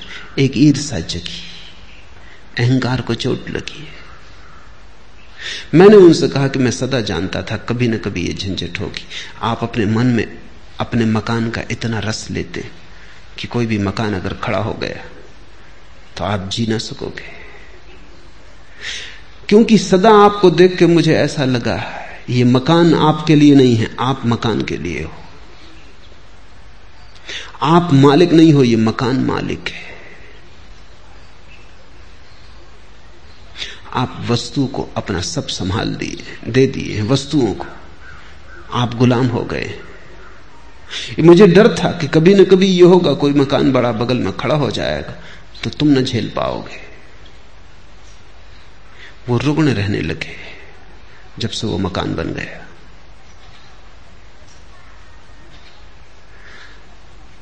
मन में सारा खेल है। यही ज़िंदगी मुसीबत, यही ज़िंदगी मसरत, यही ज़िंदगी हकीकत, यही ज़िंदगी फसाना। कैसी मन की व्याख्या है। कैसे तुम देखते हो?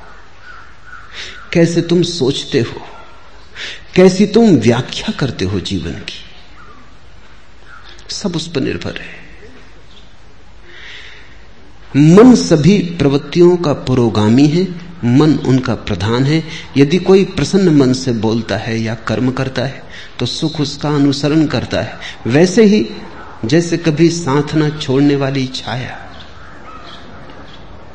अगर तुम दुखी हो तो अपने को कारण जानना, अगर सुखी हो तो अपने को कारण जानना।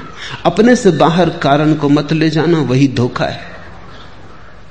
इसको ही मैं धार्मिक क्रांति कहता हूँ।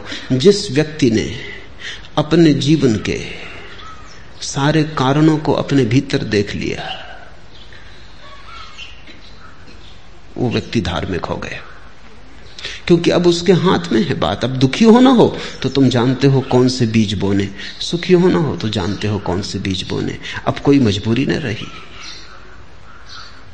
फिर अगर दुख में ही मज़ा लेना हो तो मज़े से बीज बो, कोई बाधा नहीं डाल सकता। है लेकिन एक बात फिर तुम ना कर सकोगे कि दुख के तो बीज बो और रोना भी रो कि मैं दुखी क्यों। अपने ही हाथ से जहर पियो और फिर रो। कि मैं मर क्यों रहा हूँ? मरना हो, मज़े से जहर पियो। जीना हो, मत पियो। तुम्हारे हाथ है, तुम्हारी प्याली है, तुम्हारा जहर है, और तुम्ही को जीना या मरना है। उसने मुझे डांटा, मुझे मारा, मुझे जीत लिया, मेरा लूट लिया, जो ऐसी गांठें मन में बनाए रखते उनका वैर शांत नहीं होता। उसने, दूसरे पर जिनका सारा ज़ोर है, उसने मुझे डांटा, उसने मुझे मारा, उसने मुझे जीत लिया, मेरा लूट लिया।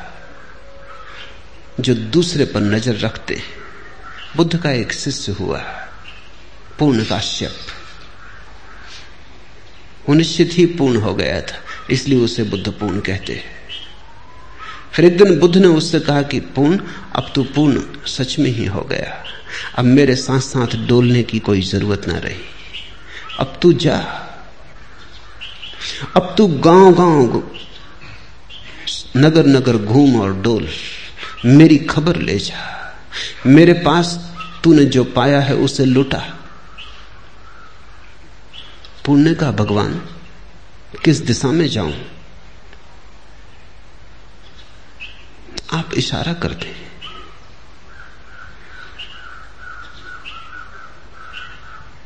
बुद्ध ने कहा, तू खुद ही चुन ले। अब तू खुद ही समर्थ है। अब मेरे इशारे की भी कोई ज़रूरत ना रही। तो पूर्ण ने कहा कि जाऊँगा। सूखा नाम का एक इलाका था बिहार में। वहाँ जाऊँगा। बुद्ध ने कहा, तू खतरा मोल ले रहा है। वो जगह भली नहीं। लोग सज्जन नहीं। लोग बड़े दुष्ट हैं। और लोग सताने में रस लेते हैं। लोग तुझे परेशान करेंगे। इन पीत वस्त्रों में उन्होंने भिक्षु कभी देखा नहीं।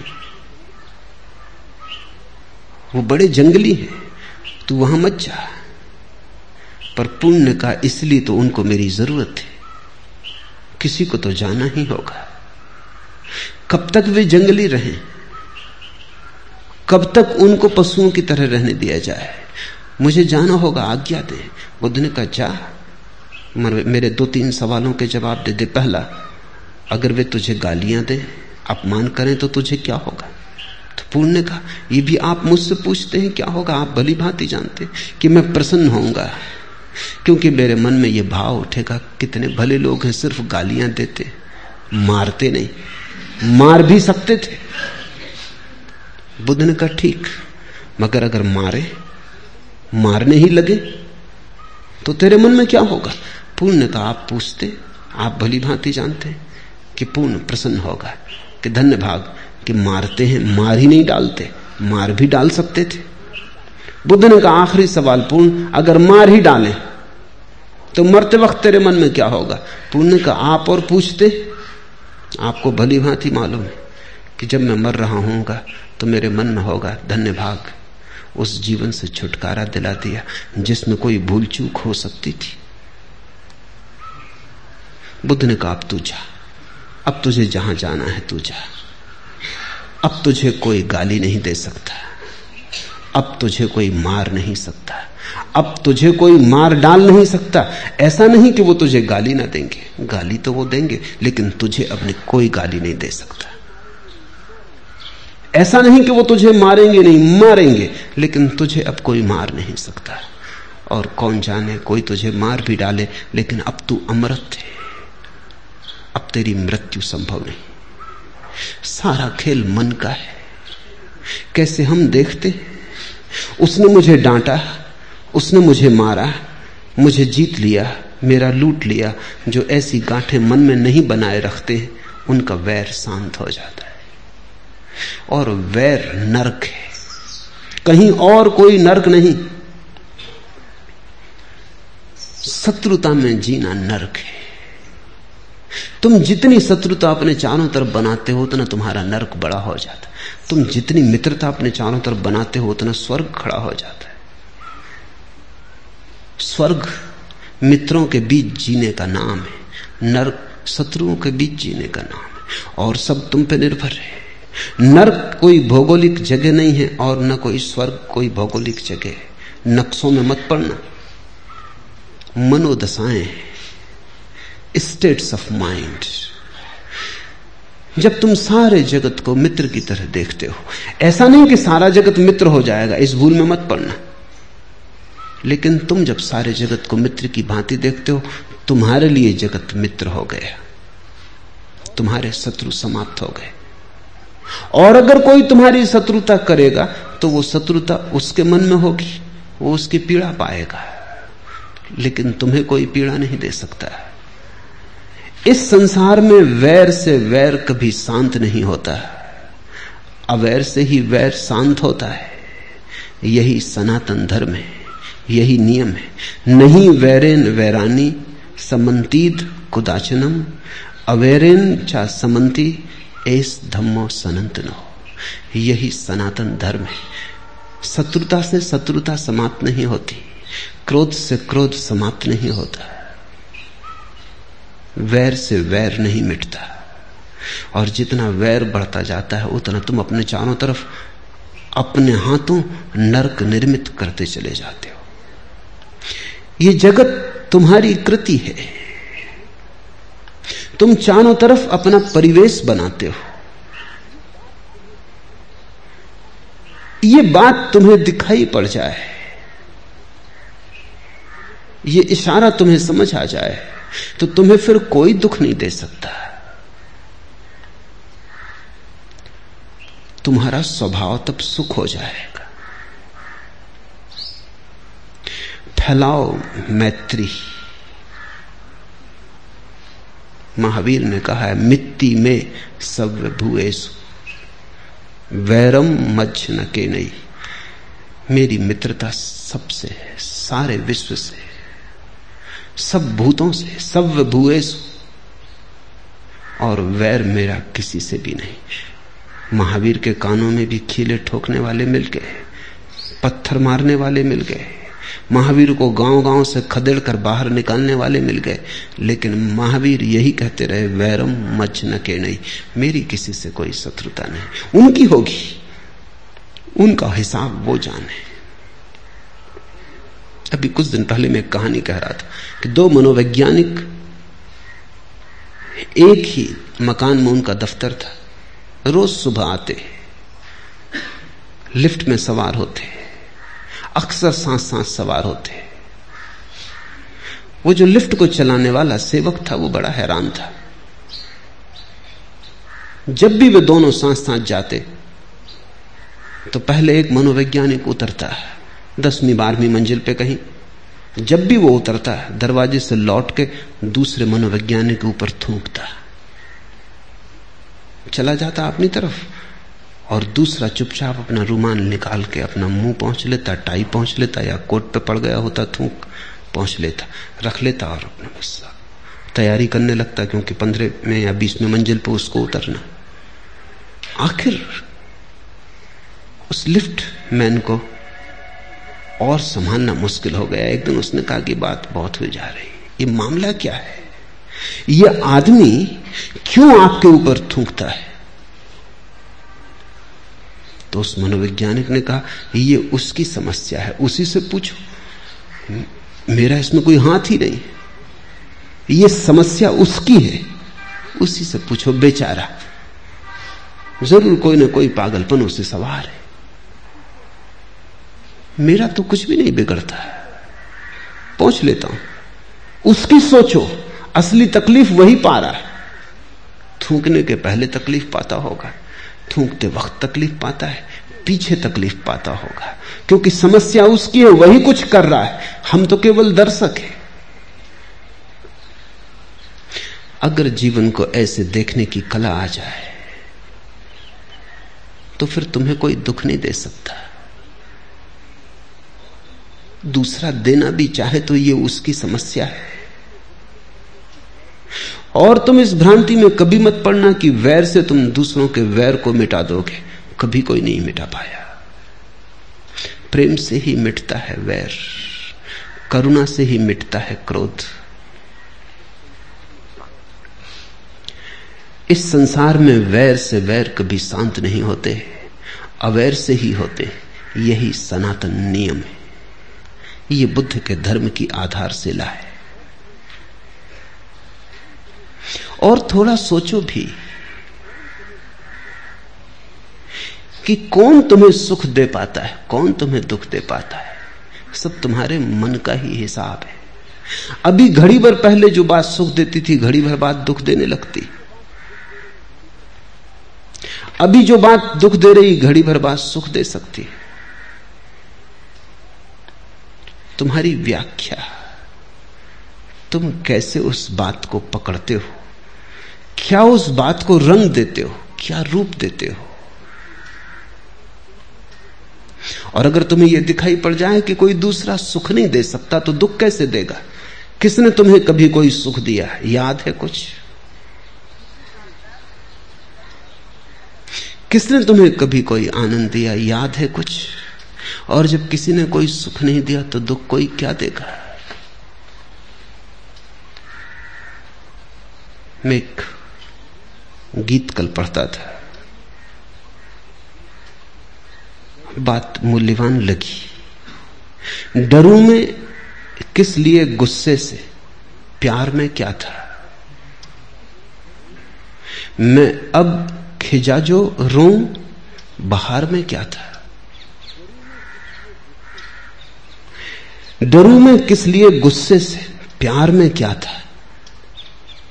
जब दूसरे के प्यार से कुछ न मिला, तब उसके गुस्से से क्या परेशान होना है? जब प्यार ही कुछ न दे सका तो गुस्सा क्या छीन लेगा? मैं अब खिजा जो रो बाहर में क्या था? और अब पतझड़ आ गई। सब वीरान हुआ जाता है। इसको रो लेकिन बाहर में क्या था? जब बाहर थी, तब भी जब कुछ पास न था, जब बाहर में भी कोई सुख न मिला तो अब पतझार में दुख का क्या प्रयोजन है? लेकिन आदमी बड़ा अजीब है।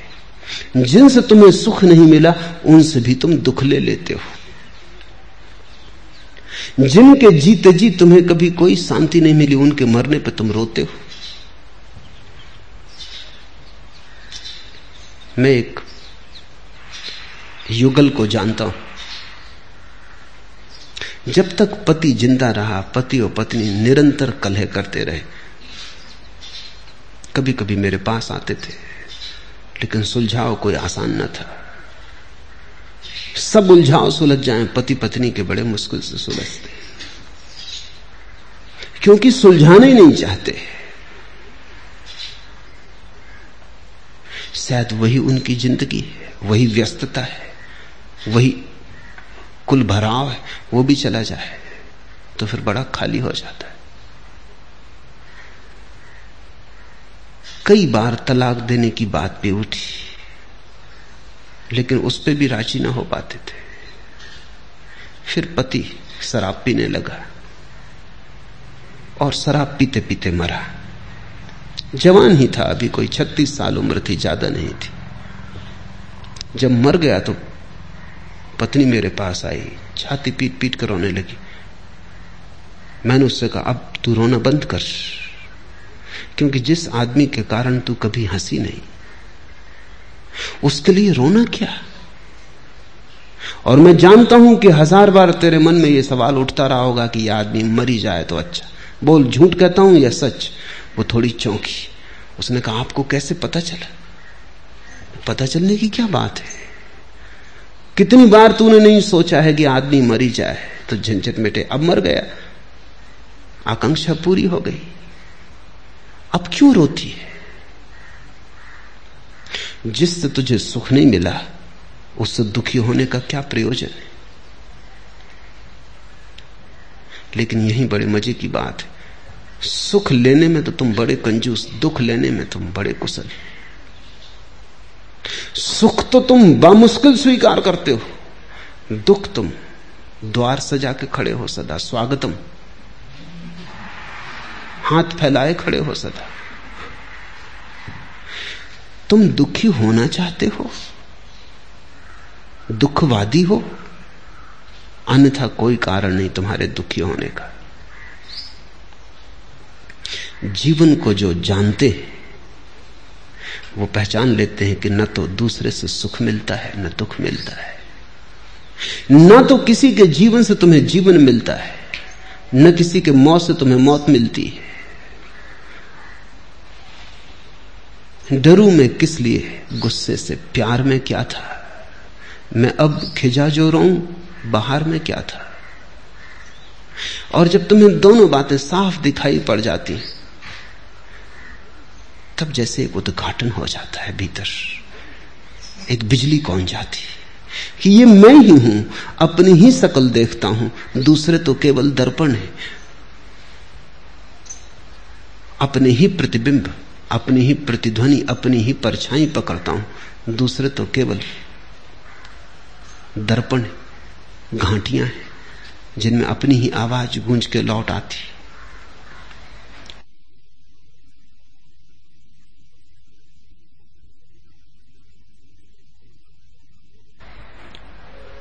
इसे बुद्ध एस धम्मो सनातनो कहते यही धर्म का सनातन सूत्र है। न परमात्मा न मोक्ष, न वेद, न आत्मा। कोई भी धर्म के मूल आधार नहीं है। बुद्ध कहते एस धम्मो सनातनो। ये छोटा सा सूत्र कि तुम्हारे दुख के कारण तुम हो, तुम्हारे सुख के कारण तुम हो, और दूसरे को दुख देने से तुम कभी सुख न पा सकोगे। दूसरे को सताने से कभी तुम उत्सव न मना सकोगे। वैर से वैर शांत नहीं होता। अवैर से शांत हो जाता है। अवैर बरस जाए, वैर की अग्नि शांत हो जाती। फिर हो या न शांत, ये कोई सवाल नहीं है। तुम्हारे लिए समाप्त हो जाती जिस व्यक्ति को यह सूत्र समझ में आ गया, उसके लिए नरक नहीं वो यही इसी क्षण में प्रविष्ट जाता है। उसका स्वर्ग कल नहीं है। उसका स्वर्ग अभी है। हम इस संसार में नहीं रहेंगे। सामान्य जन ये नहीं जानते और जो इसे जानते हैं, उनके सारे कलह शांत हो जाते बड़ी थोड़ी देर का बसेरा है, रैन बसेरा। सुबह हुई और चल पड़ेंगे यात्री। ये कारवां यहीं ठहराना रहेगा। ये तंबू हैं जिनको तुमने घर समझा है। ये अभी अभी लगाए हैं अभी अभी उखाड़ने का वक्त आ जाएगा और कितने कारवां तुमसे पहले निकल चुके। उनके पद भी नहीं रहे। खो गए हैं बिल्कुल। दूर उनके पैरों की, घुड़सवारों की उड़ती धूल भी दिखाई नहीं पड़ती। सिकंदर की फौजों की उड़ती धूल भी अब दिखाई नहीं पड़ती। यहाँ क्षण भर हम हैं।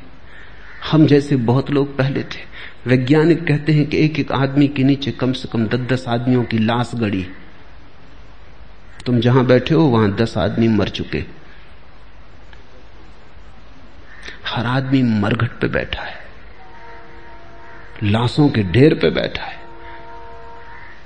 कितनी देर तुम ज़िंदा? थोड़ी देर जल्दी तुम भी ग्यारहवीं लाश बन जाओगे और बारहवा आदमी तुम्हारे ऊपर बैठा होगा। कारवां की उड़ती धूल भी दिखाई नहीं पड़ती, कारवां खुद ही धूल हो गए।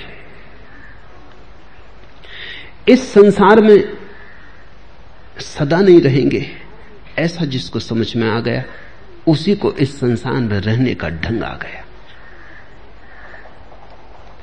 जिसको समझ में आ गया कि ओस की बूंद है, अब गिरी, तब गिरी। भोर की तरैया है, अभी, अब डूबी, तब डूबी। क्षण भर का खेल है, फिर क्या चिंता है? फिर किसको दुख देना है? किसको पीड़ा देनी? किससे शत्रुता लेनी है? शत्रुता हम ले पाते हैं इसी आधार पर कि जैसे सदा रहना। तुम थोड़ा सोचो, अगर इसी वक्त खबर आ जाए कि आज साँझ तुम्हारी मौत हो जाएगी, पक्की खबर आ जाए। क्या तुम नहीं अपने दुश्मनों से क्षमा मांगाओगे? क्या नहीं तुम उनसे, जिनको मिटाने को तत्पर थे, क्षमा याचना कर लोगे? क्या वैर समाप्त नहीं हो जाएगा? जाते आदमी का क्या, कौन सा वैर? किसकी शत्रुता कैसी शत्रुता जब विदा होने का क्षण आ जाएगा, तुम सभी से क्षमा मांग लोगे, लेकिन पक्का नहीं कि वो क्षण कब आएगा। अभी आ सकता है। लेकिन एक बात पक्की है कि कभी ना कभी आएगा। ज़्यादा देर नहीं है।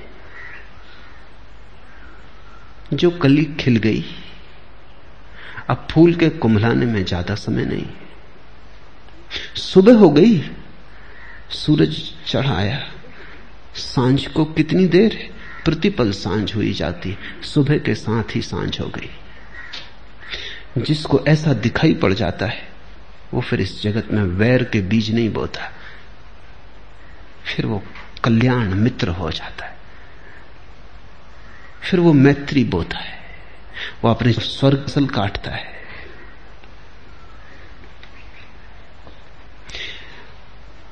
हम इस संसार में नहीं रहेंगे। सामान्य जन ये नहीं जानते। ऐसे जीते हैं जैसे सदा यहाँ रहना है।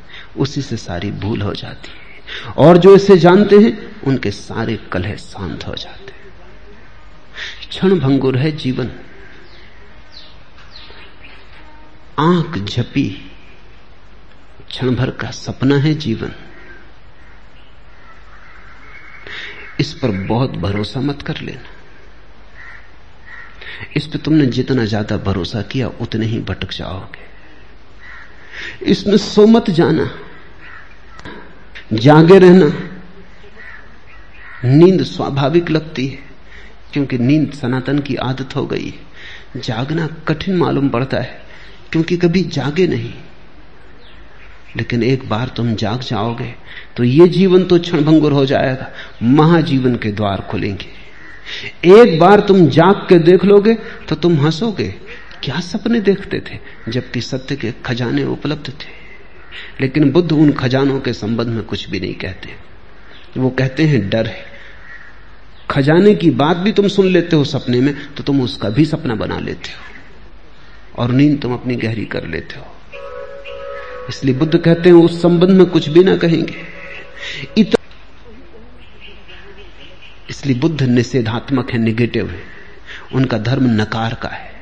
वो ब्रह्म की बात नहीं करते, क्योंकि वो तो उसकी बात हो जाएगी, जो खुली आँख से दिखाई पड़ता है। वो मोक्ष की बात नहीं करते। क्योंकि तुमसे क्या मोक्ष की बात करनी? तुम इतनी गहरी नींद न पड़े हो। तुमने संसार की ऐसी शराब पी ली कि तुमसे क्या मोक्ष की बात करनी? शराब के नशे में तुम मोक्ष को सुनोगे भी तो भी कुछ और समझोगे। अनर्थ हो जाएगा। वो कहते हैं, इतना ही समझो कि तुम नाली में पड़े हो, बेहोश पड़े हो, जागो। बुद्ध मेटाफिजिक्स दर्शन शास्त्र की बात नहीं करते। वो सिर्फ़ तुम्हारी बीमारी की बात करते हैं। और निदान उनका दुरुस्त शत प्रतिशत सही है। इस निदान पर सोचना। बुद्ध का धर्म भरोसे का धर्म नहीं, गहन सोच विचार, चिंतन मनन। और उसी चिंतन मनन और सोच विचार से उठे हुए ध्यान का धर्म है। परमात्मा, आत्मा, मोक्ष, ये शब्द बुद्ध के लिए पराए बुद्ध तो तुम्हारे मन का खंड खंड करेंगे। क्योंकि तुम्हारा मन ही एकमात्र सवाल है। जो उपनों ने कहा है, वेदों ने कहा है, कुरान ने कहा है, बाइबल ने कहा है, लेकिन बुद्ध उसको कहते नहीं। इस बात को स्मरण रखना। जो पाना है, वो पाकर ही जाना जाएगा। उसकी चर्चा व्यर्थ है। और उसकी चर्चा खतरनाक है। जैन फकीर हैं जापान में, बुद्ध को प्रेम करते हैं, सुबह साँझ पूजा करते हैं, लेकिन वे कहते हैं, अगर बुद्ध का भी बहुत ज़्यादा विचार मन में आने लगे, और बुद्ध के प्रति भी बहुत ज़्यादा लगाव बनने लगे तो सावधान, कहीं नींद में नया सपना तो नहीं आता। रास्ते पर जाए।